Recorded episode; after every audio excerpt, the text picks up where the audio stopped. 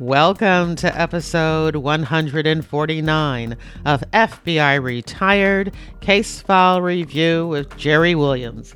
I'm a retired agent on a mission to show the public who the FBI is and what the FBI does through my books, my blog, and the personal case reviews of my former colleagues who served in the FBI. Today, once again, we get to speak to retired agent Bob Herndon, who served 28 years with the FBI.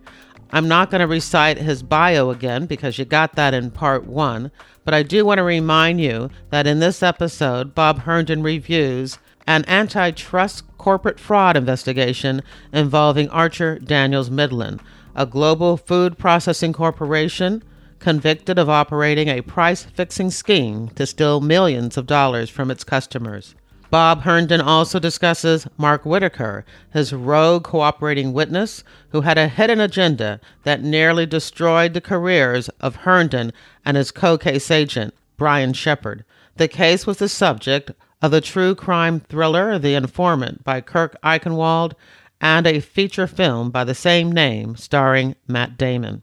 What I really enjoyed about part one, and especially part two of this episode, is that it really shows you what it's like to be a special agent. That title is more than what we do, it is also who we are. And when that self image is threatened, it can be traumatic.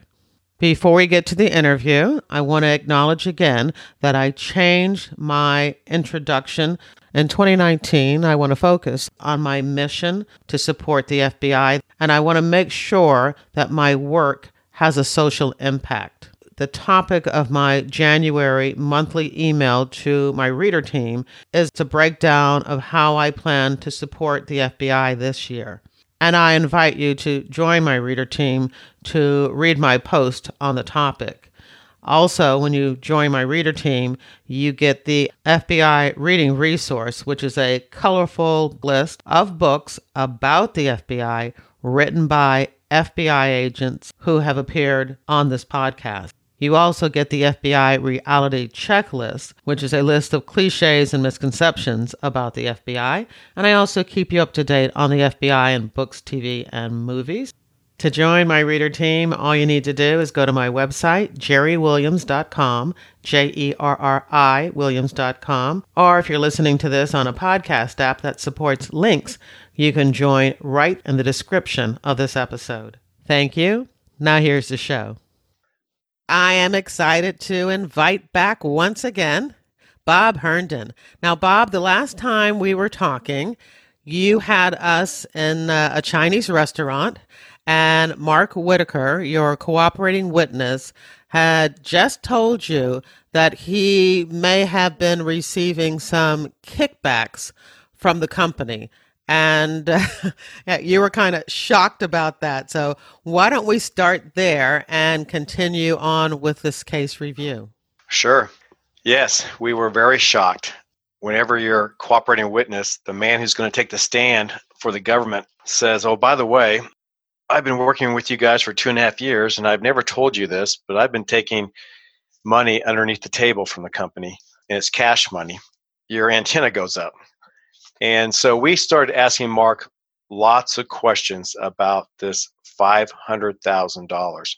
Two hours worth of questions, which eventually led to me asking Mark to give a signed statement. Remember, when the case first started, Mark told us a whole host of lies. And I was concerned we're being told another lie. And sometimes in the FBI, if you get somebody to write something down, it's more likely to be the truth, is, is our experience. And and he was willing to write this down. He was willing to say, here's what's been going on, here's how I'm doing it, and here's the amount $500,000. And what Mark explained was one of a compensation plan that was off the books. During this time in corporate American history, shareholders were disgruntled about the salaries being paid to um, corporate executives. One thing I've learned in life, Jerri, is that the best lie is one that's closely aligned with the truth. And there were articles at that time that I read in the Wall Street Journal about what Mark was saying that shareholders were upset with how much money executives were being paid. So Marks told us that the company decided a way to get around this is to give money underneath the table to certain high level performers, such as Mark Whitacre. So we heard this and we were devastated. We knew this would instantly challenge his credibility. When we made tapes in the case, the tapes are not only gathering evidence of wrongdoing by others, but the tapes were also meant to rehabilitate our witness. Because again, this case was started on so many different lies. We knew that credibility was an issue at, at trial, and we wanted to be able to show the jury that, at least on the matter of price fixing, Mark Whitacre can be considered to be credible because he was telling the truth in that matter. And now we, we learn that he was doing something behind the scenes. In part one, you were telling us about how you had just heard that there was an allegation that you and your co case agent, Brian Shepard, might have been involved in. Now you're thinking that what he's confessing to you is has to do with that. I, I take it you're assuming that the defense attorneys believe that you were aware of this and that you let it happen. I mean, right. That that, that was our thought is that we knew we were not involved, and, and so when we heard that baseless allegation that the agents may be indicted, well, once we heard Mark talk about this payments underneath the table, you know, we of course were not involved in that. We had no knowledge of it. We we weren't partaking in it. So it really didn't cross our minds to to dive deep into, you know, our involvement because you can't prove a negative. You know, we weren't weren't involved in that activity. But our assumption was the, the defensive team must be assuming, since our source was doing it, that we knew about it.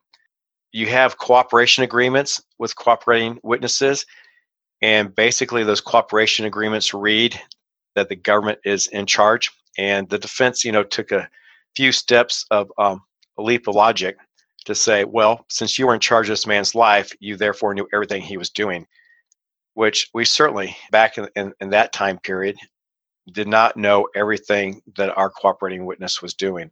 That is not part of the protocol when someone comes to the FBI and says, "Hey, let me help you," or, or in this case, where you know, through a series of um, strange events, we eventually got him to admit to a criminal activity that's going on. You don't also investigate your cooperating witness. You don't have the authority to, in the sense of you don't have subpoena power uh, to look at bank accounts. We did during the during the course of the case, as you do in, in any case, especially a case of this magnitude. We would ask Mark over and over about any skeletons he may have in the closet.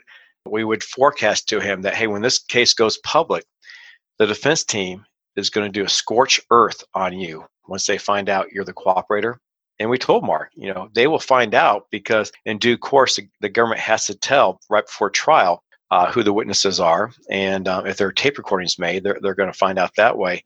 And Mark kept telling us over and over that basically he was a Boy Scout. Um, we even got specific. We got specific about if he had cheated on his wife or if he had used drugs we got all sorts of denials from Mark Whitacre. But here we are preparing for trial. The case has already um, gone public.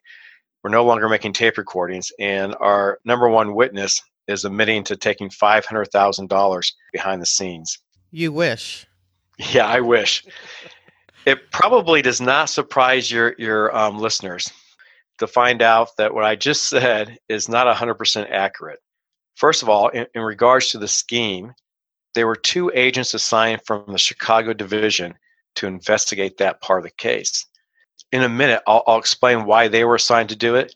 But let me just, as an overview, tell you that, that they were involved in the case to, to look at that part of the allegation, this $500,000 um, that was taken behind the scenes. And what was determined is that this was not a, a company wide crime, that this was a crime of one person, Mark Whitacre. It was an old fashioned invoice fraud scheme, probably the most common form of embezzlement in corporations. Basically, Mark was simply making up phony invoices from phony vendors and charging, let's say, a million dollars or $2.5 million for services rendered or product provided to ADM. Mark was authorizing those invoices for payment, and the company was paying them to a post office box that Mark had set up. Or in some cases, or one case, they just gave Mark the check personally to deliver to the phony company. Just an old fashioned invoice fraud scheme. I think your listeners will get a kick about how it started. Remember, Mark was a very young PhD, a very smart guy. Mark Whitacre fell victim to an old fashioned Nigerian fraud scheme. Oh, the good old Nigerian fraud scheme. Yeah, you remember those? Oh, absolutely. That was yeah. Uh, during my time. and, and Mark got one of those letters uh, in the mail. And Back in those days, it was letters, not emails. And he got a letter claiming that, that some guy there in Nigeria had access to billions of dollars but needed help paying the taxes. And, and Mark got hooked and he started sending money. And then, of course, the, the person needed a little bit more money. And so Mark got some friends of his at work to invest. And finally, Mark realized it was all a scam. He had been scammed. And to pay his friends back, Mark came up with this idea of the invoice fraud. And um, that's how it started. And when it, was that? Was that before he began cooperating? Yes, uh, back in 1991, I think is when it first started. So it was before he he was a cooperator. Unfortunately, it continued after he was cooperating with us. And I tell people, hey, if you're going to work with the FBI, um, at the same time, don't be committing a crime. Uh, that's not going to end up well. So the two agents from Chicago who were in charge of this um, invoice fraud scheme, an agent named Tony D'Angelo and an agent named Mike Bassett, they did an unbelievable job in a very difficult circumstance of collecting the evidence, conducting interviews, and even fighting their own fights with the Department of Justice. So let me add a little bit more to this to, to, to give you a better context about what was going on. Yeah, because I'm really curious because when you talk about collecting evidence, they're collecting the majority of the evidence from ADM, which is your target. Yeah, your target in, in your case. So I mean, it's just unbelievable how this case turned. Yeah, so so why do we have two agents from the Chicago division, which is the rival division of the Springfield division? The Springfield division is one of the smallest divisions in the FBI. Of course, the Chicago is one of the largest. For years, there had been a turf battle between Chicago trying to take over Springfield and, and SACs battling it out. And, and here now we have the biggest case in the history of the Springfield division having two agents from Chicago kind of creep in and start working the case. How did that happen? Well, short, shortly after ADM discovered the invoice fraud, shortly thereafter, there appeared an anonymous note to the ADM attorneys, an anonymous note that said that agents Herndon and Shepard also took money. And, and could it get any worse? Well, shortly thereafter, Mark Whitacre appeared on the cover of Fortune magazine. And it's never good when your cooperating witness is on the cover of a magazine before trial. And he detailed his life as a mole for the FBI. Uh, that's pretty bad. But within the article, he starts making all sorts of allegations against Brian Shepard and myself on the case. Wow. And this is somebody that you've worked with for more than two and a half years and considered, again, I we shouldn't use the word friend, but somebody that you cared about. And he is turned against you and was smearing you with all of these vicious and very damaging, not just career wise, but criminal accusations. Uh, how did you feel about that? I mean, yeah, well, I felt sick about it. I felt embarrassed about it. I felt angry and mad. But a lot of my frustration was more with my own people. You see, when the, the anonymous note appeared, the Department of Justice fraud section was livid. The fraud section was given the task of investigating the embezzlement of $500,000 by Mark Whitacre. Those prosecutors were very aggressive in their opinions about the Springfield division and about myself and Brian Shepard. They thought we should have known. They thought we did know, perhaps. And they thought that basically we should be removed from the case um, permanently. The um, whole case? The whole case. Whoa. After devoting your, you know, two and a half to, I guess by this time it's closer to three years. And they want yes. to just push you both off of the case. They wanted to push us off the case. They were listening to defense counsel. Williams and Connolly, which was headquartered there in DC, was making daily trips over to the fraud division, telling their version of the events and and alluding to a lot of information that, that just was not accurate. And the fraud section was buying it, or at least as they would pro- probably portray, or, or how they portrayed it at the time, is out of an abundance of caution, we had to assume this is true. They ordered us off the case. And they ordered us not to have any more contact with Mark Whitacre, which was a terrible move because this man was coming under attack for his cooperation with the FBI. You see, Decatur is a company town. And the headlines of the day were basically that Mark Whitacre was taking down the, the, the town's company and that um, this company, ADM, that had provided so much money to local schools and churches was being attacked because of this man named Mark Whitacre he was not seen in the community as wearing a white hat. He was seen as wearing a black hat. And so Mark is being attacked daily um, in the newspaper articles by his character and his motivation. And now Brian and I are off the case, and we're told we can't have any contact with Mark at all. And so he's he's been cut off from his lifeline. Mark's life went in a spiral. And not only did he go to Fortune magazine, he then went to the Wall Street Journal he then filed a lawsuit in federal court alleging agent misconduct, alleging that we hit him on the head with briefcases and that Brian destroyed tapes that were unfavorable to, to ADM. Um, Mark Whitacre then attempted suicide twice.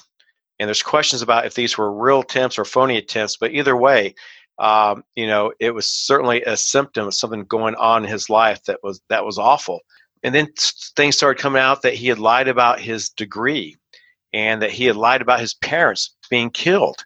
Yeah, tell um, tell us about that because that that definitely was a clue so early on because he started telling that lie. I take it in in college, wasn't it? Yes, he um, for some reason he felt the need to tell people that his parents died when he was at a young age um, in a car accident, and that a wealthy family that ran an amusement park had adopted him. And he told that story over and over and over. And it worked its way into his bio that was distributed, you know, to different different places. As with his uh, degree in bioscience, his degree is actually his PhD is in nutrition, but Mark supposedly listed on his resume that he had a PhD in, in bioscience. So both of these lies, these big lies, uh, were coming out. And of course, that's very embarrassing. And his parents were alive, and his parents are, are reading this, you know, thinking, why would our son say that he was adopted and that, and that we were killed in, in a car accident? And then the final thing was Mark staged his own kidnapping. He, he claimed that, that he was on the streets of Chicago and, and some thugs picked him up and threw him in the back of a car and, like in a mafia style, started roughing him up and telling him he can't testify at court and they were sawing off the, the locks, or the locks had been sawed off so he couldn't escape. And, and Mark went on live television in Decatur, Illinois to tell the story of being kidnapped. I guess he was looking for sympathy. I think so. Um, and so this is a story I want to tell you about director Louis Freeh. The case is falling apart. Every day, Brian and I are talking on the phone, but we, we can't work the case. We see our source spiraling out of control, but we know the power of the tapes. We know what's on tapes. We know what the executives at ADM and at the other companies had done and, and were doing. And it appeared to us as if they were getting away. And so I asked for an audience with Director Freeh. I got it. And I spoke with the director. My supervisor and I spoke with the director um, in Washington, D.C. And we, I said, look, we're, we're losing the case and he knew us because he had been out to the field office uh, to visit us. He had talked to us. He had been briefed about the case over and over, and he knew what it was like to be an FBI agent. And I said, "Look, I'll take a polygraph. I'll do whatever you want. I didn't do any of this. I didn't know about the five hundred thousand dollars, but we're losing this big case." And he walked over to the Department of Justice and spoke in person with a gentleman named Seth Waxman, who later became the U.S. General Solicitor to the Supreme Court and he said, I want Brian Shepard and Bob Herndon back on the case. The very next day, wow. Brian and I were able to go out and meet with Mark and his wife. And let them know what had been going on. And things started to turn better at that point. What did Mark think had happened to you two? Did anybody he, explain? No, he, he thought he thought we had abandoned him.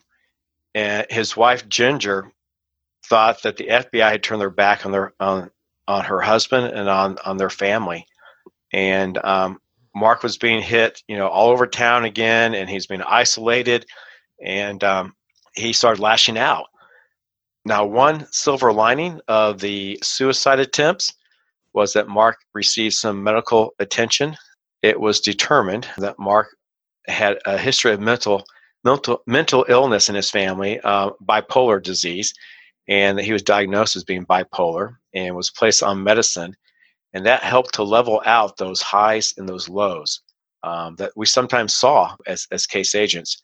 So some of the, I mean, the underlying fraud can't be blamed on, on, on him being bipolar, but definitely the things that he would make up and some of the lies, you know, were just his way of, of reacting to pressure, I take it. I'm I'm not a I'm a psychology major, but I'm not a oh, psychologist. Really? Yeah. you just play one on TV. Yeah. Yeah. But it, but it does I mean, you can't blame everything on him being bipolar, but some oh. of the way he reacted, like the abduction um, you know, uh, story, that sounds like it's something that could have been a, a, product of him of him being bipolar. Uh, yes, and to Mark's credit, he did not try to he nor his attorney did not try to lessen his role in price fixing or in the fraud uh, due to his disease. But I think it did explain some of the actions. But again, some of this came into play because of, in my opinion, how the fraud section basically wanted to ignore the price fixing case, which was the bigger case, and they wanted to, to concentrate on the smaller fish and they wanted to go in for a quick hit. In fact, um, they wanted to move so quickly on Whitacre and bring a charge so quickly that there were several outstanding leads overseas that Tony D'Angelo and Mike Bassett were trying to cover. And the Department of Justice was telling them, no, don't, don't waste your time on that. We, we have enough. And to the credit of Tony D'Angelo and Mike Bassett and their supervisor, Rob Grant, those three men stood up for a case that they really knew nothing about and they stood up for two agents that had been accused of wrongdoing. And these two guys didn't know us, but they stood up for what's right uh, on how to run, run a case. They went to meetings with very high power people in the Department of Justice and said, no, we're not going to do it this way. We're going to collect all the evidence and then see what we have. I can't say enough about these guys and what the Chicago office did to investigate the $500,000, but also along the way to support Brian and I and to preserve the integrity of the price fixing investigation. Wow. I do have to ask you another question, though. And mm-hmm. of course, I, I know the answers because I read the book, but you are not living in Decatur. You're, ma- you're still making that commute. But Brian Shepard, your co-case agent, has been a part of the community. You know, his neighbors were there. He had his kids and his wife.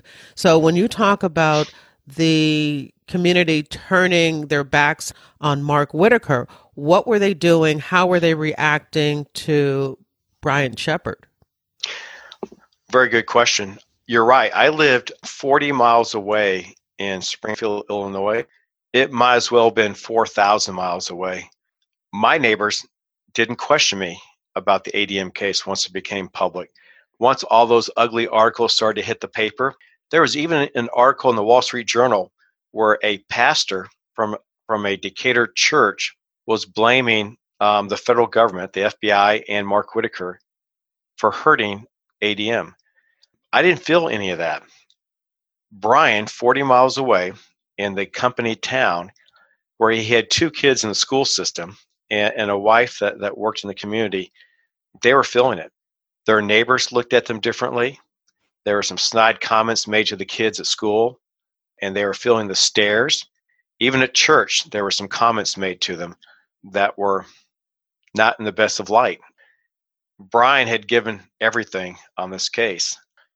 Brian is very much a people person, which sometimes used to drive me nuts because, in the sense that I get to work on a Monday morning and I'm ready to go because you know, two of us were, were running a case that you could have had a whole squad on, but because the Springfield division did not want to lose control of the case, they never wanted to tell headquarters, hey, there's too much here just for two guys. So so Brian and I had tons of work to do.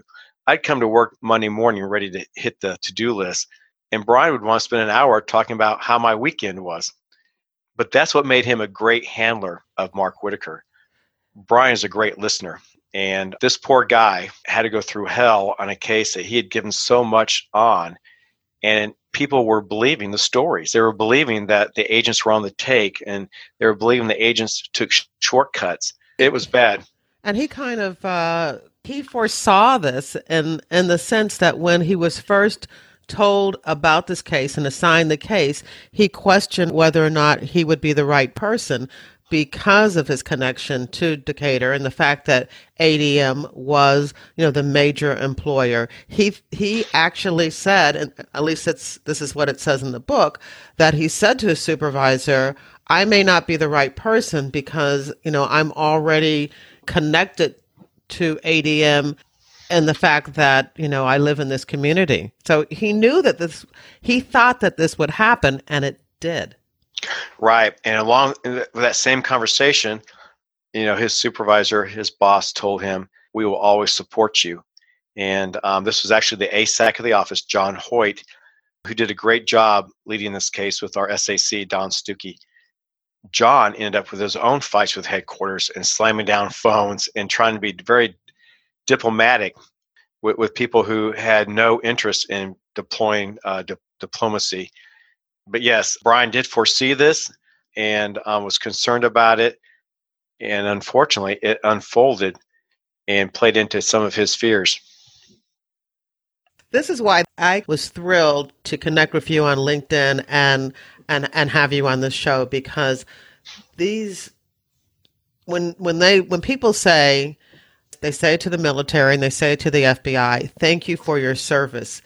They may be talking at this level, but they don't understand, you know, the really deep emotional level of commitment to some of these cases, the emotional toll that you know some of these cases have, and you know I've, I've seen it in, in my career.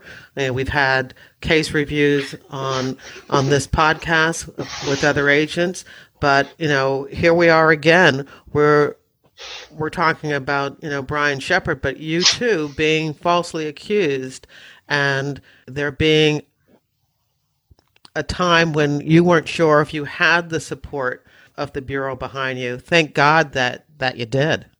Yes. Here's something on a personal level. You know, we, we talked about our emotions. The case went on for so long. My wife and I actually had two of our three kids were born during the case.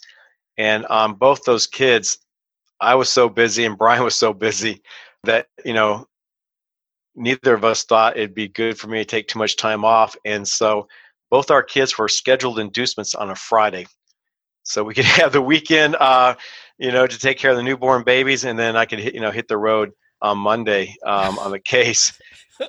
And, you know, I, and I know, I know you're thinking, how bizarre yeah, isn't that bizarre? I cannot believe, but you know, I understand. I mean, I I can probably tell you some stories that of things that I you know did as far as my my my family. I got three kids that I look back and say now that I'm a grandmother and I'm I'm you know really falling in love with with my uh, grandchild. In those early days, I I wanted to get back to work. Yeah, uh, the job is very intoxicating it's a fun job. Sometimes I'd be angry when it's Friday. I, I want to keep going. I mean, how crazy is that? Now, one thing, getting back to the birth of our kids on a Friday, there's a thing I tell agents that that behind um, every successful agent uh, who's married, that there's there's probably a very supportive spouse. Uh, we couldn't do what we do with the hours we work and the situations. Absolutely. Right. Oh my God. Yeah. My husband is the same. He was a um, a high school teacher and so, you know, he was home before the kids to get them off the off the bus and to take them to their practices. He was home all summer. I could not have done what I did in the bureau the 26 years if it wasn't for my husband. And go ahead, give a shout out to your wife. No, she, her name's Raylene, and she was very supportive of the case and of me. Very awesome. And so, anyway, I, I was only um, I was allowed to be good because I had, had a great wife at home. So,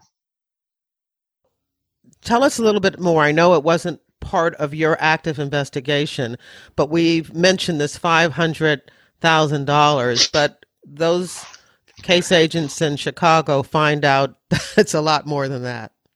Yeah. So uh, Mark Whitacre confessed to taking five hundred thousand dollars, and it probably will not shock your listeners to learn that the money was slightly more than that because as Tony uh, D'Angelo and Mike Bassett started to dig into it, they started to find more and more.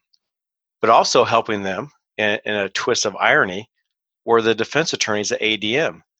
They wanted to dirty up our source. They wanted to dirty up Mark Whitacre. And so they were looking very hard at every invoice that Mark Whitacre ever touched. In fact, I don't know if I told the listeners this earlier, but this fraud was first discovered by the ADM attorneys. There was always a question in the government's mind because the attorneys from ADM found this very quickly. Um, how they found it so quickly. There was a thought that perhaps that Mark was telling the truth, that ADM's higher up officials knew about these invoices and under the table payments, and that's how they were able to identify them so quickly. Over time, we came to learn that the more likely explanation was that an attorney not working on the criminal matter was working at looking at other contracts that Mark had had um, been involved with, and had noticed that there were two contracts for the same company, and that the signatures were exactly the same, that they had been photocopied. And when you have two invoices on two different dates for two different amounts, and the signatures are exactly the same, that's an indication, you know, that, that one's fabricated it's that invoice that then led to the criminal defense attorneys to look at every invoice that Mark Whitacre had ever touched.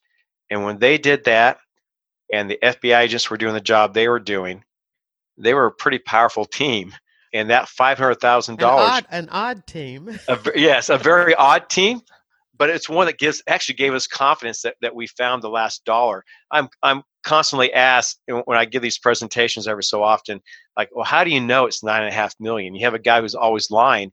And I have pretty good confidence it was, it was nine and a half million because two, one reason we had top notch agents and, and Tony and Mike working on it. Secondly, though, we had these very motivated defense attorneys from one of the most prestigious firms in America, Williams and Connolly, uh, working on it. That team working together, I'm pretty confident it was nine and a half million dollars. Wow. And again, I know this was the Chicago agents who who who did this, but even with and I and I certainly understand, you know, the the invoicing. I, I had a number of cases myself with false invoicing, but nine million dollars. How do you hide nine million dollars? Could you bring us up, up yeah. to speed on that? Uh, you hide it because you don't have to hide it. Um, you are the president of um, a fast growing company. And uh, when any company has a, a time period of hyper growth, internal controls go out the window. Um, and um, that's what that's the situation that the bioproducts division found themselves in. And um, so Mark Whitacre would simply either have his friends mail in these phony invoices, or he would deliver them himself to the accounting department. There wasn't much checks or balance because they were spending millions and millions to get this plant up and running. Um, it wasn't like these stood out in, in amount or in frequency. And um, and when you have the president of the division saying, "Hey, this is good, pay this," well, the person in the finance office is not going to ask any questions. And so it's a recipe for disaster. And um, so that's how the money um, got paid out. And then Mark, on his job as as division president, he traveled the world. That was one of the challenges we had on the case is is hooking up with Mark because he was always out, out of the country.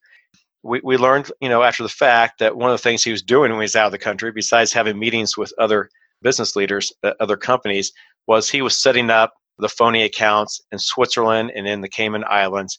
And so he he would have the checks from ADM. He'd either get them in person and hand deliver them and deposit them in Switzerland, or he would have money sometimes sent to somebody working with him and he would he let's say he'd have five hundred thousand dollars sent. He'd tell a person, "Hey, for your efforts, you go ahead and keep a hundred thousand, but then wire transfer the other four hundred thousand to my Cayman Island bank account." And he'd have different excuses for what the money represented. So he had lots of different means to do his crime, which showed some thought, kind of conniving. This wasn't something that was just accidentally done. It had a lot of moving parts, involved a lot of different people, involved a lot of different lies to these people. Of course, he never told any of them that he was embezzling money. He always had some sort of story that halfway made sense. And when you combine that with greed, you combine that with, hey, I get to keep $100,000 for simply cashing a check, then, you know, you believe the story. Um, the Chicago agents did an unbelievable job finding these people all over the world, convincing them to talk, and asking the right questions and, and documenting. Some of their FD 302s are some of the best I've ever seen written. And at the same time, though, they're fighting the fraud section and they're getting beat up themselves on a case that you know they're trying to help us. One more thing I want to say about the Chicago agents: there came a point in time where our two cases were overlapping they were finding out information on the price fixing case, and, and, and by that time they knew that uh, myself and Brian were not involved in these um, these schemes. That we had no involvement, and by that time they had learned about. Wow, these guys have been working this case for two and a half years, and they, they learned about all the tapes we made and all the all the great things we had done on, on one of the most powerful corporations in America, and no one knew about it. They wanted to get us the information, and they knew the right right thing to do was to contact us and but that was not their marching orders but they they took a risk and, and they said no these guys are innocent. They need to have this information or or the government may lose this price fixing case. And so they contacted us behind the scenes so they could coordinate their actions and so we could provide them some history. And i worked with tony d'angelo telling him some things from the price fixing case that helped him then become in a better position to collect evidence on the um, embezzlement of Whitacre. At what point did the ADM defense attorneys turn away from the accusations that you and and uh, Shepard were involved? Well, I don't think they ever turned away from it. They they wanted to play that card all the way through through trial, and certainly during the suppression hearing in Chicago. Mo- most suppression hearings take place oh maybe thirty minutes to an hour we had a suppression hearing that, that I believe took about three full days, and um, I was on the stand for hours. ADM was still playing that that thread that Brian and I were negligent, and that we were not following policy and procedures, and that we were rogue agents. Wow. And yeah, and um, we had a federal judge that you know she didn't know, right? Uh, you know, you, you have a very prestigious law firm making the, these allegations taking a shotgun defense approach. You know, she she made some rulings where she said, I don't think they were grossly negligent, but maybe they were close to it. And so she made some concessions to the defense and Wow. And you would think yeah. that it, that she would understand because we all know, you know, how this works. If the defense cannot attack the evidence, then they attack the investigators. Amen. And that's exactly what happened kind of interesting thing. ADM was able to kind of preview their trial case during the suppression hearing.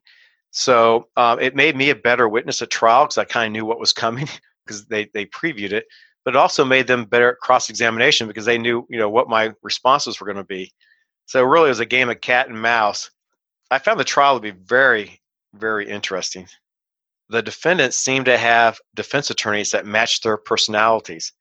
How nice. Yeah, it's it's there's a gentleman named Reed Weingarten um, who defended Terry Wilson, and Terry Wilson was a, um, a very outgoing guy who talked like a sailor. Every other word was a swear word, but that was his vernacular. And when he said the words he said, you didn't really think twice. That's just that was just Terry. Reed Weingarten was kind of like that. Uh, in cross examination of me, he'd be spitting on me and throwing his arms around. And then, you know, during break, we'd be in the restroom sitting next to each other, and he'd say, "Bob, you're doing a great job in the stand."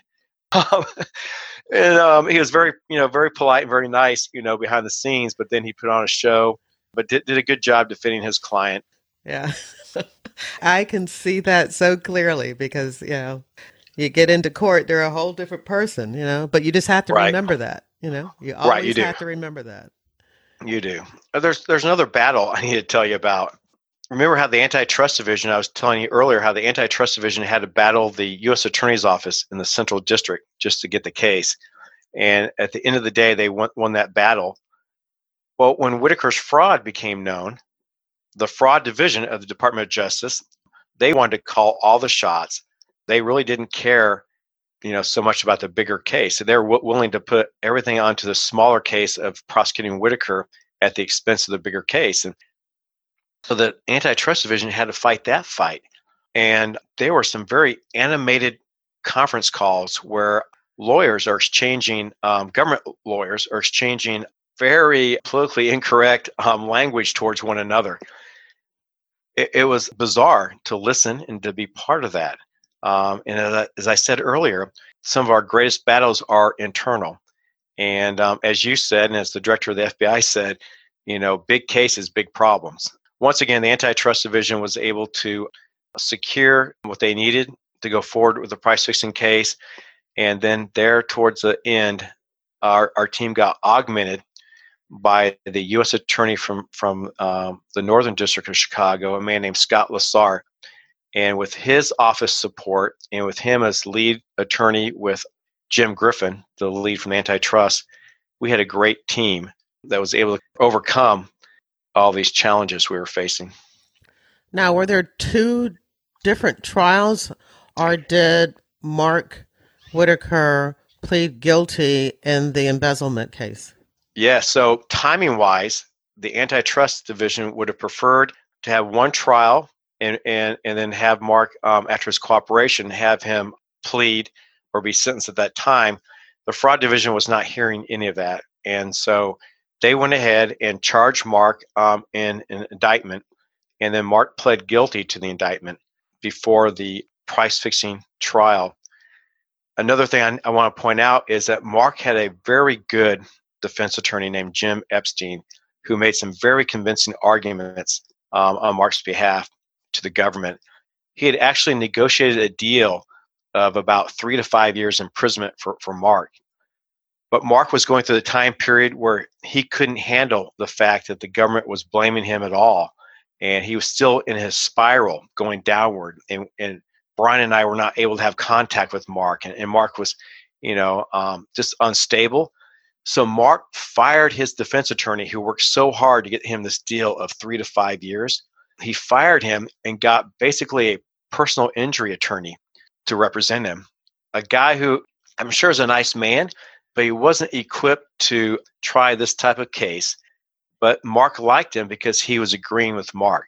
You know, whenever you feel offended, you get people that, that agree with you, you know, they become become your friend.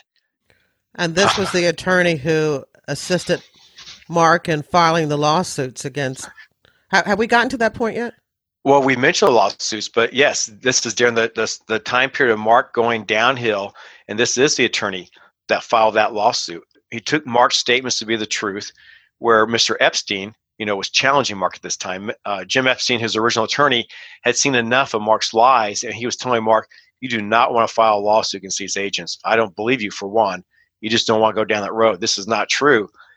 The next attorney didn't question him like that, and the lawsuit was filed and and so Mark's deal of three to five years is off the table, and now he's charged separately, and he gets sentenced by Judge Baker um, out of the Central District of Illinois. He gets uh, sentenced to um, approximately ten years in prison. Wow, what a difference! What a difference! Yeah, and here's something else kind of bizarre. I've never had a case where a defendant is not present in the courtroom. So when it came time to try the um, the price fixing case, Mark had already been sentenced on the fraud case. And so he's in prison. He's starting his 10 year sentence. Uh, it comes time for the price fixing case, and, and Mark shows up, and they move him from a prison, a camp, a correctional camp in North Carolina. They move him to Chicago's main lockup. So here we find Mark Whitacre, this white collar executive who had been in a um, like a correctional camp where there's a line you're not supposed to cross. Now he's behind bars with much more violent people. People who have been um, charged or convicted of violent crimes. And, and, Mark is fearing for his life. And he mm-hmm. comes to trial, he comes to the courtroom. Uh, before we start the trial, we, you know, there's all these preliminary things you take care of. Mark, through his attorney, is saying, I don't want to be here. And the judge questioned him over and over, saying, This is unusual. Um, you know, you need to be here. And, and, and she's worried about appeals if he's not there. And he signs away all his rights, eventually gets his way. He does not attend his own trial, which looked very weird in the courtroom as you had three different tables. Uh, we had three defendants, and, and each table is reserved for, for the defendant and, and his team of lawyers. I think we need to explain to people what you're talking about when you said that he is not at his own trial, you know, as as a defendant. We're talking about the ADM price fixing trial. Could you explain, you know, the fact that Mark was charged in that and the decision to do that? Sure. Typically, cooperating witnesses are not charged for the crimes that they assist the government with. That's part of the deal. They're telling us about something we don't know about. We would not have known about it had they not come forward. And so typically they're not charged with that particular crime, even though they may have been committing the crime. Or if they are charged, they get enough credit for their cooperation where there's no r- real effect as far as going to prison. In the ADM case, though, things had changed from the way we normally do them. Typically, a cooperator is not stealing $10 million, right? And, and not lying to us over and over and over, and not filing false lawsuits and faking their own kidnappings. All those things had, had unfolded and so there came a point in time where a decision was made that this cooperation agreement that you signed, we're going to enforce the part that says that, that if you lie to us or you commit crime, other crimes that we don't know about, the cooperation agreement is, is void and you're going to be charged. And so Mark Whitacre, who had already been sentenced to 10 years in prison for the fraud, Mark Whitacre was also charged with price fixing, but he was only charged for price fixing that occurred before he met the FBI. So Mark was not charged with um, these price fixing meetings that we tape recorded. He was not charged for those meetings, but he was charged because of all his actions uh, for the price fixing meetings that occurred before the FBI knew about the violation. That sounds fair. So he got immunity for the things that he did under your watch.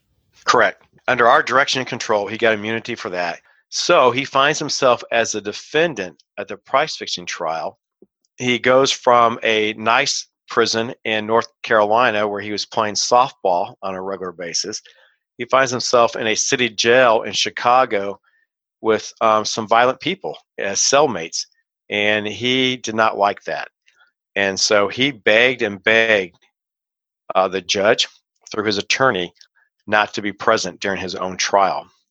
Wouldn't he have done just as well to have pled guilty to those matters in the first place? That's a very good question. His attorney tried to negotiate a plea, but uh, almost a non starter for, for the attorney and for Mark was doing any more time for price fixing. Uh, he couldn't get over that hurdle that nobody would have known about this had I not told them. Um, he couldn't get to the next step that his own actions of stealing money had caused the government to take the step of charging him. And he really thought through his attorney that even if he's found guilty, he'll receive what we call a um, concurrent sentence. So he wouldn't really get any more jail time. What ended up happening, though, he was convicted and received a consecutive sentence. Wow. Yes, and that's rare in a white collar crime case to receive a consecutive sentence. Yeah, especially when he got, you know, up to 10 years on the embezzlement. And I take it that he got much less on the price fixing. He did. It's a three-year statute, and you know he he got some consideration for cooperation, but he still got sentenced. Um, I forget I forget the additional months, but it was added on. It's almost like an insult. It was salt in the wound uh, um, from his perspective. And again, it's kind of unusual to go consecutive on a white collar crime case when you have multiple charges. You typically go concurrent. That's interesting. Yeah. yeah. Poor Mark yeah. Whitacre or Mark Whitacre. Isn't it funny? See, now you've been hearing about Mark Whitacre for two or three hours, and and, and you're thinking the same thing as we did. Poor mm. Mark Whitacre. Yeah. Hey, some some of this kind of kind of different that some, some of your listeners will, will find interesting. I think is that typically when a cooperator makes a tape recording, their real value is that they are the person that introduces the tape recording at trial. Uh, They're the lot. Yeah. Yeah, they authenticate the tapes. Mhm. They're in the logical position to do it. That I made this tape. That's my voice. I was at the meeting. They tell about the meeting. They tell about the people who participated. They they, they authenticate the other voices on the tape, and, and they say, "Look, I was at the meeting from beginning to end, and this tape captures everything that happened in that meeting. It's the way it's always done." Well, with Mark Whitacre being the defendant, the government can't call him to do that. Oh, okay. So he wasn't going to do that anyway. Because I was, I was wondering how you got around that yeah. when he, you know, was not present in court, but it wasn't going to happen anyway. it's kind of a novel way of doing it. I ended up introducing the tapes, and bef before the government charged Mark Whitacre, the government worked hard. Our prosecutors worked hard to find precedents for a case agent to introduce the tapes, and, and there were cases out there where um, you know defendants had passed away before trial, co- or I should say, cooperating witnesses had passed away before trial.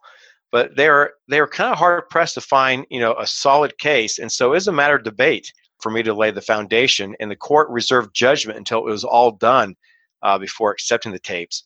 But I was the one who was then on the on the stand to authenticate each tape based off my knowledge of the case, my knowledge of the participants, my interviews of, of the participants, my surveillances, the chain of custody, and the topics being discussed. So it, it, that became kind of a different legal way of introducing tapes in, in a case. And that brings up a point because we're talking about the trial. Probably the most emotional point of the book for me was the decision that was made at the beginning of that trial. Could you talk about that? Um, not only emotional for you, but emotional for many of, of the participants. In federal cases, there is case law that recognizes case agents, um, investigators, FBI special agents, as being part of the legal team. And even though in most federal cases, the case agent will testify at trial, there is a special provision that allows us not to be sequestered. That means we, we're, we don't have to stay outside the courtroom. There is acknowledgement that on many cases, the case matter is so complex that the attorneys need assistance and that the assistance can be provided by the case agent of the case. And and talk about just in relationship to other witnesses. The other witnesses are usually not allowed in the courtroom. Yeah, so so other witnesses in, a case, factual witnesses, um, eyewitnesses, they're typically not allowed in the courtroom. They're what we call they're sequestered. They're asked to stay out of the courtroom, and the reason for that is we don't want their testimony to be shaped by the events they see in the courtroom. We want them to go back in their mind to the actual day or, or topic of discussion and to tell us their best recall. And then sometimes um, the defense knows that that some witnesses, you know, may be lying, and so we don't. The defense and, and also the government, you know, we don't want witnesses conforming their testimony to support the testimony of others. And so it's a very common practice in, in any federal trial that witnesses are not generally allowed to sit in the courtroom and watch the proceedings. But there is that one exception I noted for the FBI case agent. Most cases have simply one case agent, and defense teams, because this is kind of settled law, they never make any challenges to the idea that, hey, the FBI agent is getting to watch all this, and then the FBI agent is typically the last witness on a case. They're the summary witness, and they clean things up or they better explain things that happen. Typically, the defense doesn't say anything about it. Um, you know, we're allowed to help the attorneys at the table. So, what happened in this situation? There's you, and there's your co case agent, Brian Shepard. Yeah. What happened is the defense was really good. You know, ADM spent, I think it was publicized that they spent over $50 million on their defense. And that's company funds. The individuals may have spent some more money, but they had really good attorneys. The attorneys knew that Brian and I worked well together, that we're, we were a team. And, you know, sometimes when the strategy is to conquer the team, you know that, that one strategy is to divide the team. They propose right after opening statements from the government, they proposed in open court this motion that the government had to pick and choose and made a strong argument that only one of us should be allowed in the courtroom. Their argument to the judge was that this is a very tough case, judge, and there will be allegations, there will be evidence presented of agent misconduct, and we don't want the agents to see each other's testimony. And so we believe in this case that the government should not be allowed to have two case agents to assist them, but rather at most one. Our preference would be none, but but at most one. The judge listened to the arguments, and apparently they had been arguing um, during a break. Brian and I did not know this, but this motion apparently came up in the chambers, and because the judge commented that you know we've been discussing this back in the chambers, and I've been thinking about it, and, and the judge said I'm going to allow just one case agent to remain, and um, wow, yeah, and, and so you know now, which one? Yeah, now our attention is, is um, is fully into this motion. We, we understand what's at stake. Uh, this is a case that, that both of us had worked so hard on, and it meant so much to us. And a trial was a part where it helps you get over it. It helps you get the information out. Um, it it's helps resolution. It's resolution, yeah. And um, the, the attorney for the government stood up, and the team had discussed it, and, and they they said Bob Herndon. And the judge was a little bit confused. The judge did not understand if that meant that that I would be the one staying or I would be the one leaving. So the judge asked a clarifying question, you know, does Herndon stay or leave? And the government said, no, uh, we want Bob Herndon to stay. Wow. Wow. And yeah. So you, you have to take us through. You know, you've got your, your co-case agent who actually started on the case before you did. And it's the one also who lived in the community and felt the brunt of you know your actions more than you did and here the assistant united states attorney that you're working with chooses you to stay yeah. And on top of this this is a packed courtroom with every major newspaper new york times chicago tribune wall street journal there tv stations there sketch artists. This is the most exciting time during a trial the opening arguments uh, of a case that in, in the financial world was closely followed. And um, um, very emotional as Brian, in a very quiet courtroom, had to gather all his belongings. He had a briefcase, and you can imagine that in a case this complex, we have a lot of things spread out. And he's having to collect all his uh, documents and his notepads and put them back into his briefcase while everyone stares at him. How and, humiliating. I mean, yes. Just, there's no other word for it. Just devastating, demoralizing. I found myself shaking, just looking. It it, it was um, it was dismissed. Yes, he was dismissed um, as if he had done something wrong. He had done nothing wrong, but the people Why? didn't know that. Why did the attorney, the prosecutor, pick you over Brian? Do you know? Did he ever tell you? Yes, it was a, a team decision. It was uh, apparently greatly debated um, behind the scenes we were no longer in the investigative stage. Brian's strength was with Mark Whitacre, handling Mark, talking with Mark. As, as, you noted, Brian started the case. Brian got Mark to cooperate. Brian had been through a lot with, with Mark. At the prosecutor stage, that skill was not needed as much as knowing the tapes, knowing the government strategy, knowing the tapes inside and out, knowing references, knowing out of the 200 tapes, you know, where a certain comment is. If the defense were to say a comment, being able to qu- quickly find that tape, that transcript, uh, being able to counteract it with, with a quick note to the prosecutor that, yes, tape 102 may say this, but tape 106 clears it up with this comment. I had that skill. I had memorized basically the tapes. I had a previous case on a federal judge in New Orleans, the first time in Bureau history where we had a a wiretap, a Title III, in the chambers of a sitting U.S. District Court judge, a Title III case that was heavily dependent on tape recordings. I learned my lesson in that case about knowing exactly what's said on tape and what's not said, and, and to know, you know, what you had and what you d- didn't have. So I had done that during throughout the case, and the prosecutors had seen that. And, and the prosecutors explained later to Brian, hey, this was not um, meant to be anything personal. This was a strategy decision because we ne- needed Bob's knowledge of the tapes. But, and also, we haven't really mentioned. I think you did mention, but you know, this is a, a financial fraud case, and and you are an accountant, a, a CPA, so I I would think that that swayed them a little bit too. Right, and I'd had um, a lot of experience on white collar crime cases. As you said, I'm the CPA before I joined the bureau. My degree's in accounting. That's one reason I was put on the case was they wanted somebody with, with a financial background when I transferred in. So there were there were strategy reasons, but you know, I, I, I could talk all day long about these strategy reasons. It, at the end of the day, though, we're talking about emotions and we're talking about people's lives. And we're talking about that moment of redemption that Brian didn't get to personally feel and experience in that courtroom. And you said that one of the strategies, that the strategy of doing this for the defense attorneys was to divide you. And in the book, you know, you you talk about how at least initially after this happened, it did just that.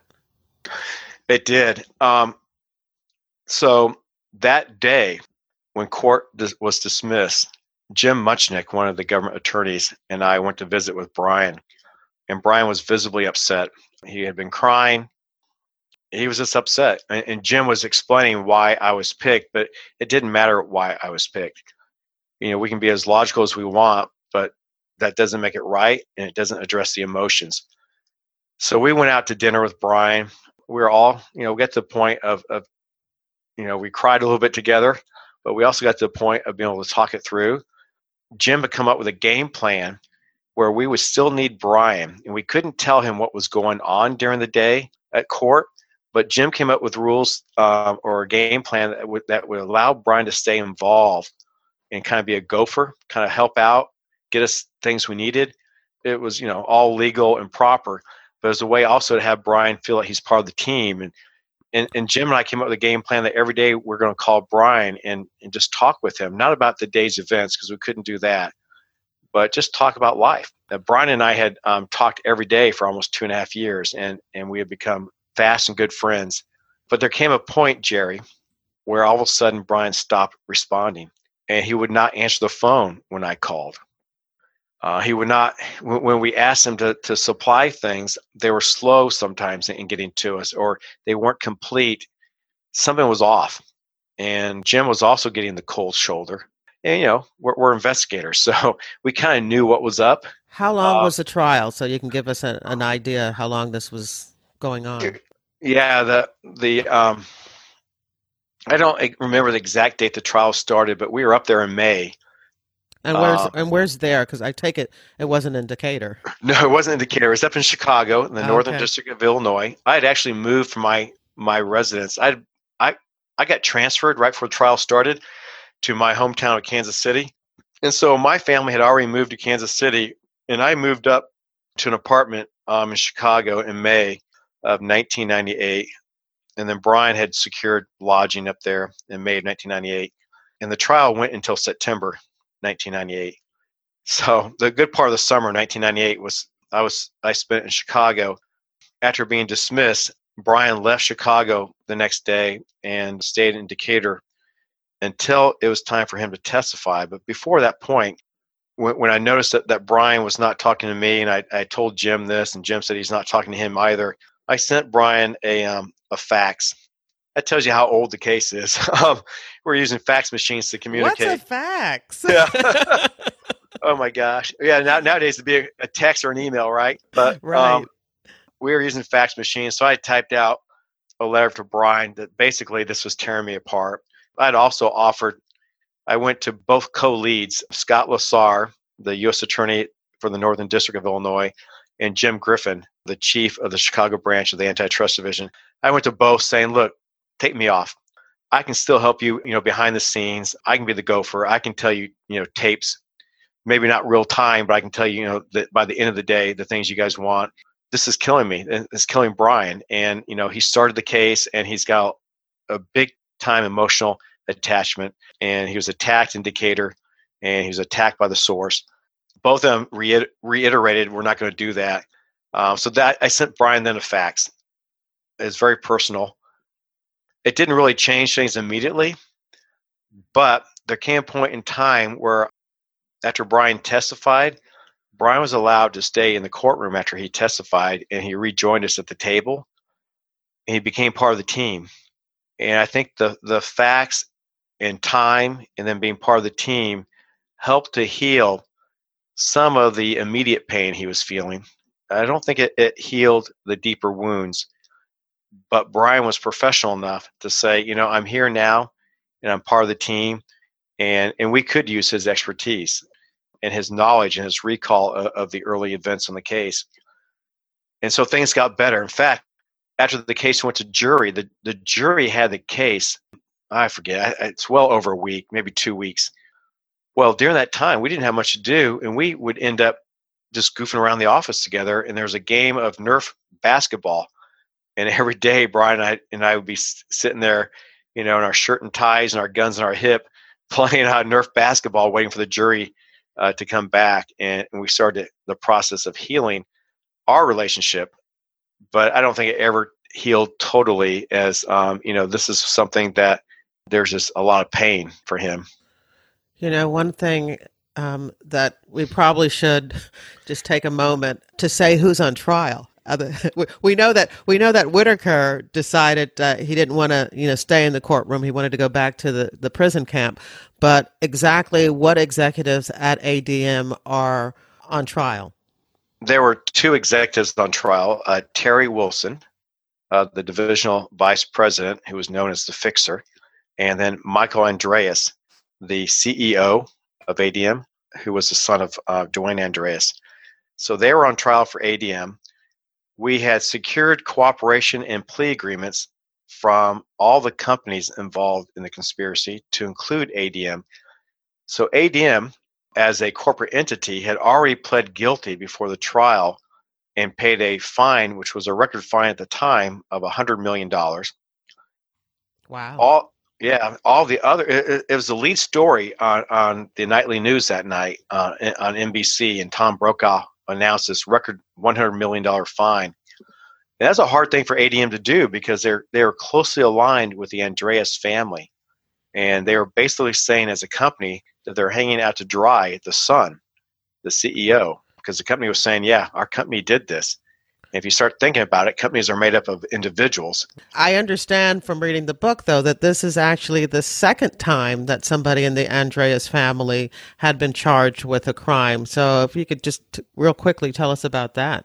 Sure. It was well before my time, but it, it's a case that's very important to American political history the Watergate case.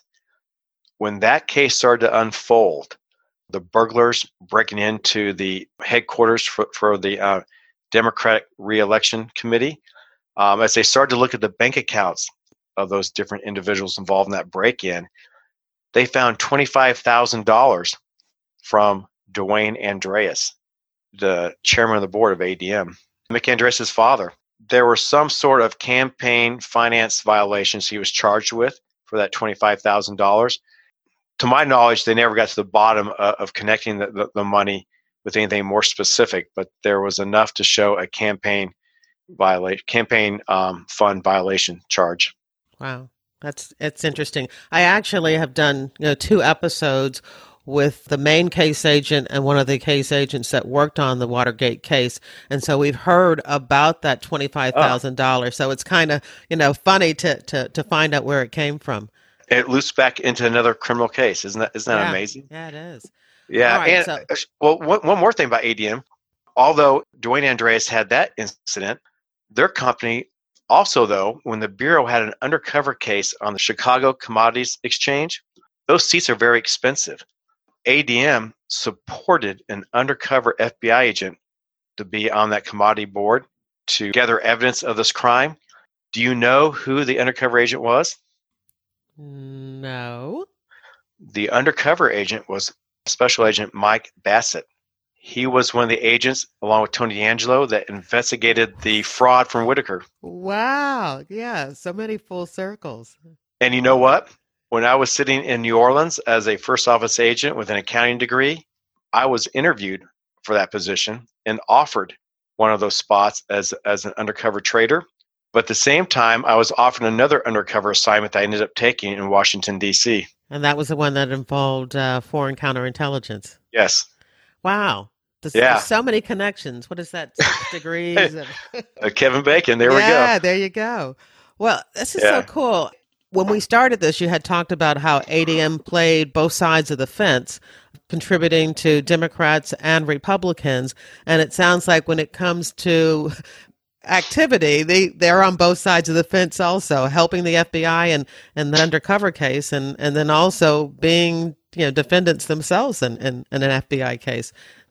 They had also contributed a large amount of money to the FBI's National Academy. And, uh, so a lot of tricky things to consider. Yeah, of- course Um, they did. Yeah. Of course they did. Yes. Isn't that interesting how all, all that works? So there are a lot of politics involved, a lot of things behind the scenes as you're working this type of case that you normally don't have to consider. There you go. Little cases, little problems, big cases, big problems. Uh, Yeah. ho- ho- however, however the saying goes, but uh, definitely a lot of eyes on you as a case agent when you get a case that is at a national level like this, with all of the news media uh, looking at you. Um, you know, it's it's definitely a situation where you just can't think just about the case. There's all these other distractions. Right. And then when that verdict came back, we were called back into the courtroom and we're all nervous walking from the antitrust office building to the courtroom there in Chicago. We're all nervous because all of us, not just agents, but also prosecutors and analysts and legal aides, paralegals, we all invested so much of our lives, so much of our time, working nights and weekends and holidays, doing things we normally wouldn't do to the nth degree of trying to make sure we're right on this thing that we had a lot of investment in, in this. And i've been to numerous jury trials and you're always a little bit nervous. You don't know you know what's going to happen. But on this one it was very personal. And as we sat there and watched the jury come in you know you're trying to get a read on them and i could not get a read on them i um, was in a position in my chair where i was actually looking right at michael andreas not to intimidate at all. I don't think he could be intimidated by me. That wasn't my goal. It's just, you know, where my, my gaze was, was looking at him. The judge goes through the process and starts to, to go through through the um, all the things that she has to do to make the record correct. The verdict starts coming in, and the very first charge, very first count, we hear guilty. And all three defendants were found guilty of price fixing.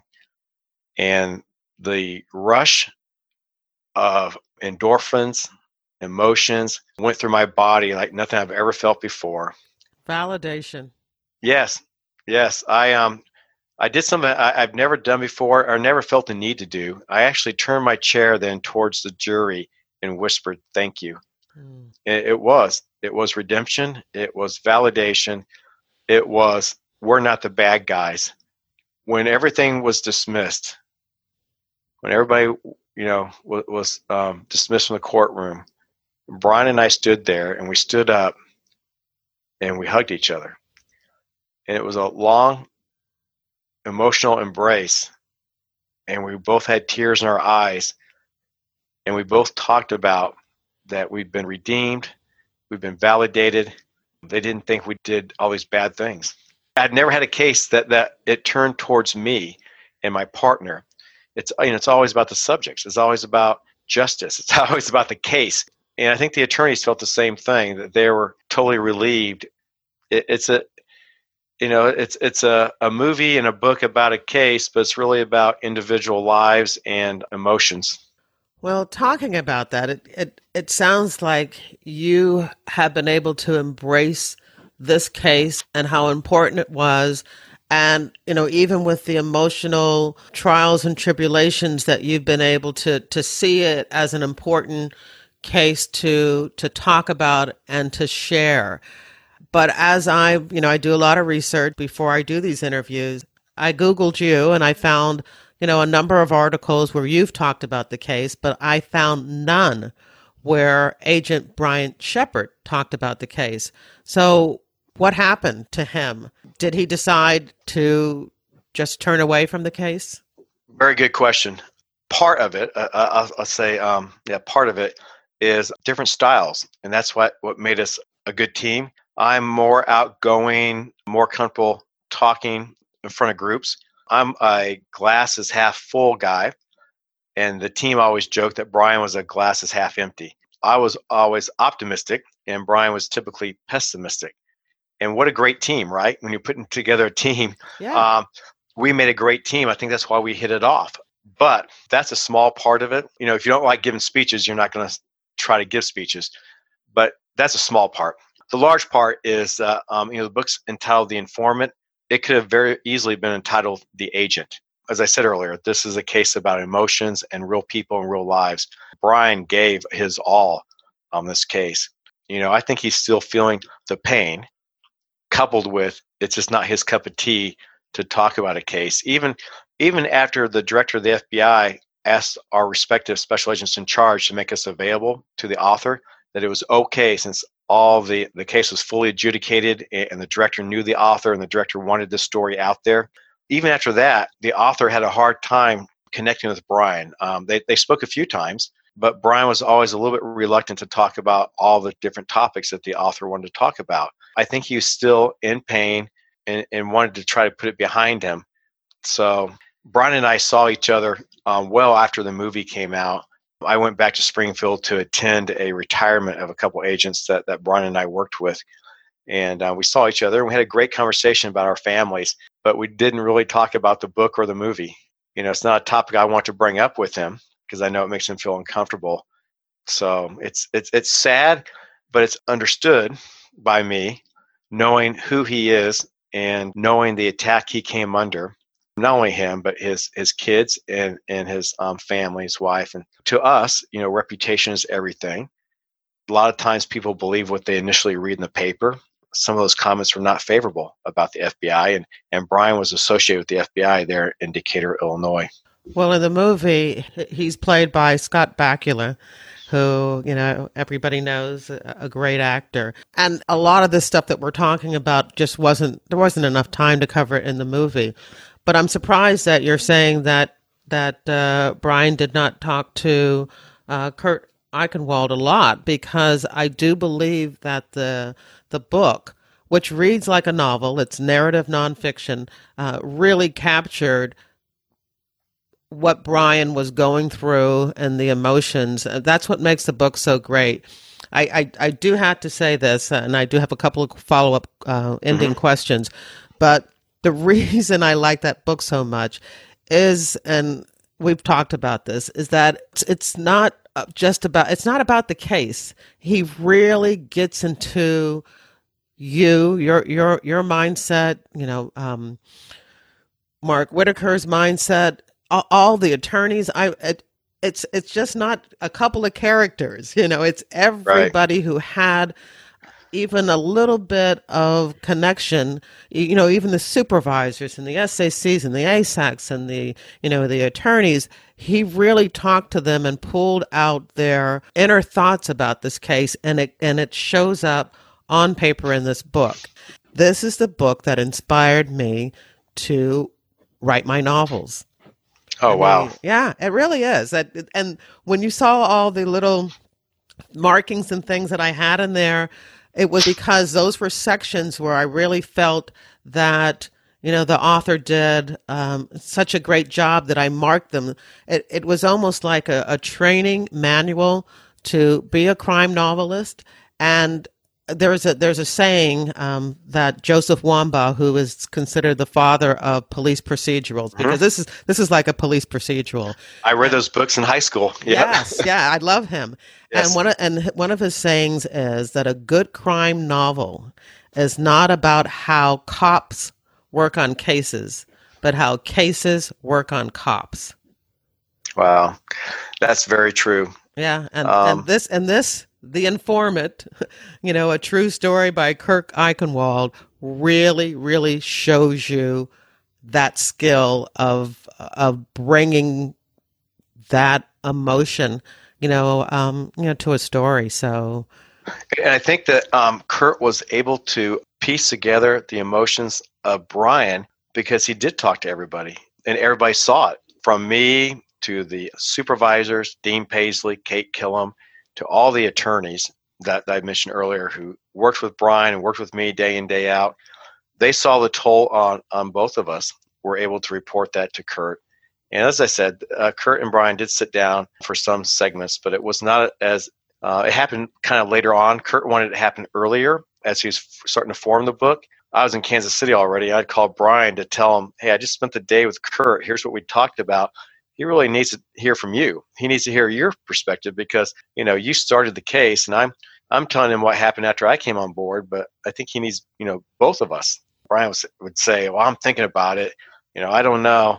I'm just thinking about it still. It's still kind of painful. I don't know if I want to get into it." And, and I'd tell Brian, I'd say, "Hey, Brian, he's writing a book with or without you." uh, you probably want to play a role in shaping, you know, what's what's happening here. But that didn't happen for a while, and so Kurt had to rely upon everybody else in the team to capture everyone's emotions. And then later on, Brian started to work with Kurt on the book. You know, there's a lot that went on in this case, and, and the author told me that the book was originally about 1,400 pages. So wow. he had to cut out a lot. You know, nothing's perfect. The book's not perfect. The movie's not perfect but what a real testament to people to try to tell a story. And I'm glad you enjoyed it. Definitely. Is there anything that was in uh, you know that was in the book or shown in the movie that definitely did not occur or that you want to comment about? Oh wow. Um, there were things left out of the book, but that's just because you know it's just too long. I know in the movie, the movie has a scene towards the end of, of me talking uh, to Mark in prison, Brian's off the case now or doesn't want to have anything to do with Mark. Mark's already been sentenced. The price fixing case is over. And I'm kind of um, helping Mark with his pardon, um, according to, to the movie, and meeting him in prison.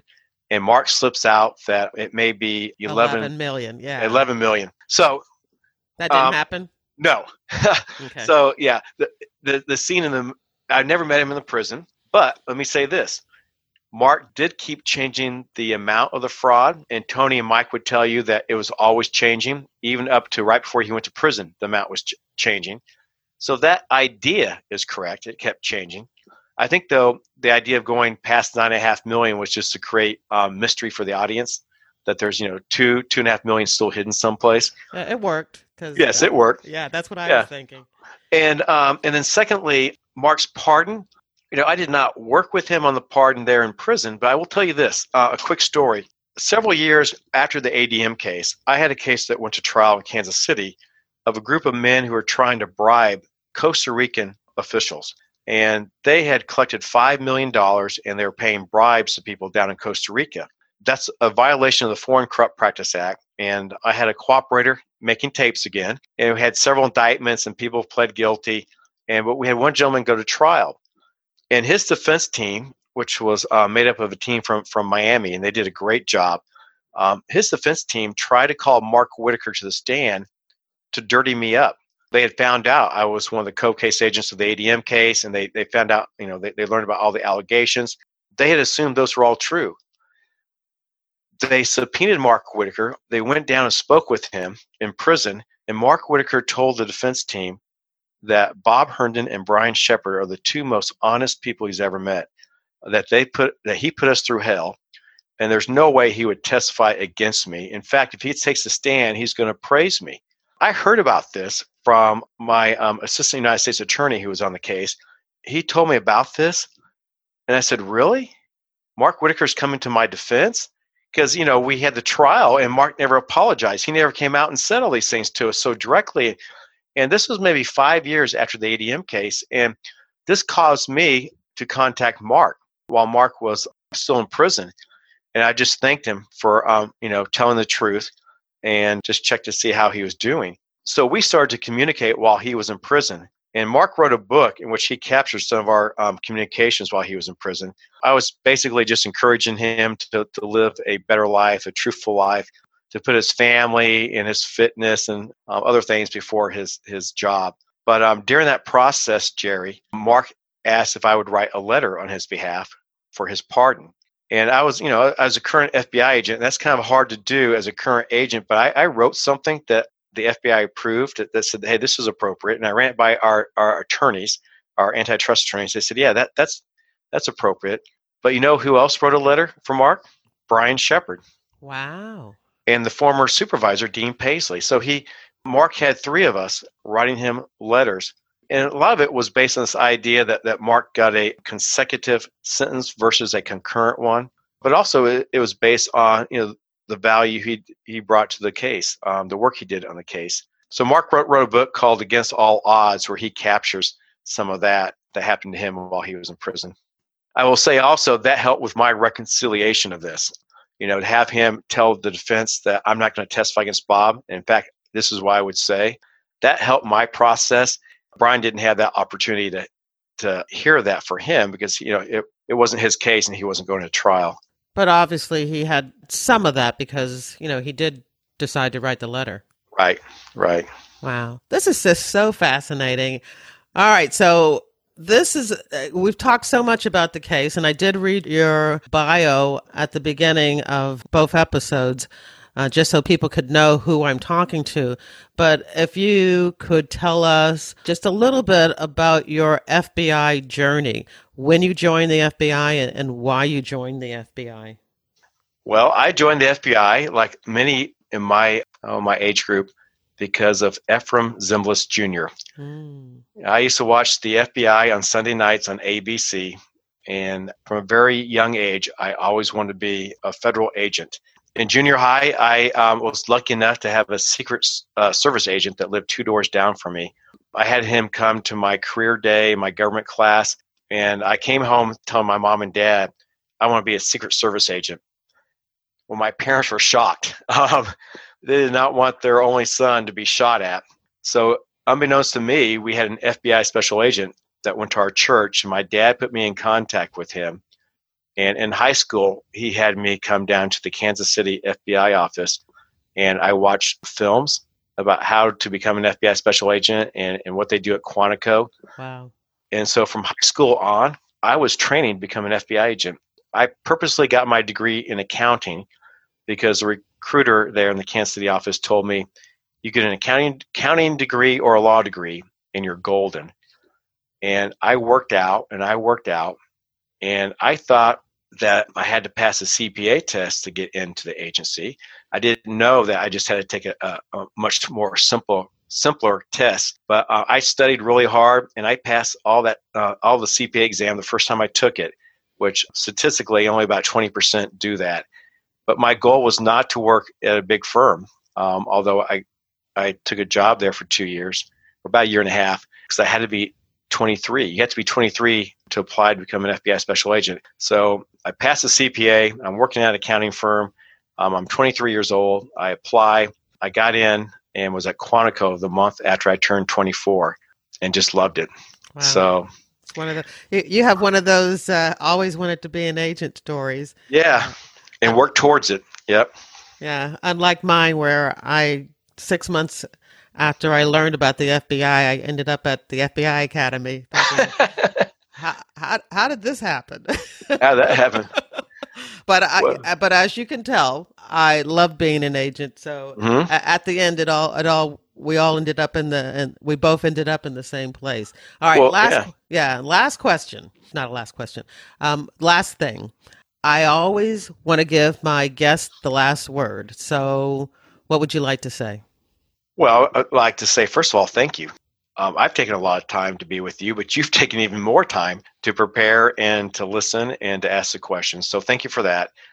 For audience members who might be excited about the FBI, I'd say go to FBI.gov and learn more about you know opportunities in the FBI. It's a great job. It's a job it's not actually a job, it's more of a lifestyle, but it's a career in which you have a chance to make a difference in your um, community, in your city, and maybe even your country. And you work with great people. It's a team effort, challenging but rewarding. I feel fortunate to work the cases I've worked, and certainly I want your listeners to know that these bigger cases I've been fortunate enough to work on, they're team efforts. And so when I'm saying I, I usually mean us, and I say me, I mean we, I say mine, I mean ours. Uh, it's a truly a team effort. Rarely does one person do it all, and I certainly don't want it, want it to come across like that. This particular case you just heard about, it took a team effort. And that's the end of the interview. At jerriwilliams.com, you'll find a photo of Bob Herndon. You'll find links to Kurt Eichenwald's book, The Informant, and a movie trailer. There's a number of newspaper articles about the case, along with a Discovery Channel documentary where you actually get to meet Bob's co case agent, Brian Shepard. And there's several photos of Bob Herndon with Matt Damon and the real Mark Whitacre and Joel McHale, who played Bob Herndon in the movie. I hope you enjoyed the episode and that you'll share it with your friends, family, and associates. And please don't forget to subscribe to FBI Retired Case File Review on Apple Podcasts, Google Podcasts, or your favorite podcast app. At the end of part two of this episode, Bob Herndon spoke about how he became interested in the FBI because of the old FBI Efrem Zimbalist TV show. So I do want to talk a little bit about the new FBI show on CBS. I've been watching it every week. Part of my social impact responsibilities is to do a reality check on that TV show. And although it's not perfect, I enjoy it. I think it's well done. One of the things that I really enjoy about it is how they're allowing you to see how much the agents care about their cases, the victims, the witnesses, mean, that is really coming through that they're taking the time to give the characters real personalities. My reviews of each of the episodes is my way of providing an educational reality check for those who want to learn about the real FBI. My reality checks are not criticisms. I like the show, and, and I believe that it is a powerful promotional tool for the real FBI. I'm excited that a whole new generation is watching and perhaps deciding that they want to become FBI agents when they grow up.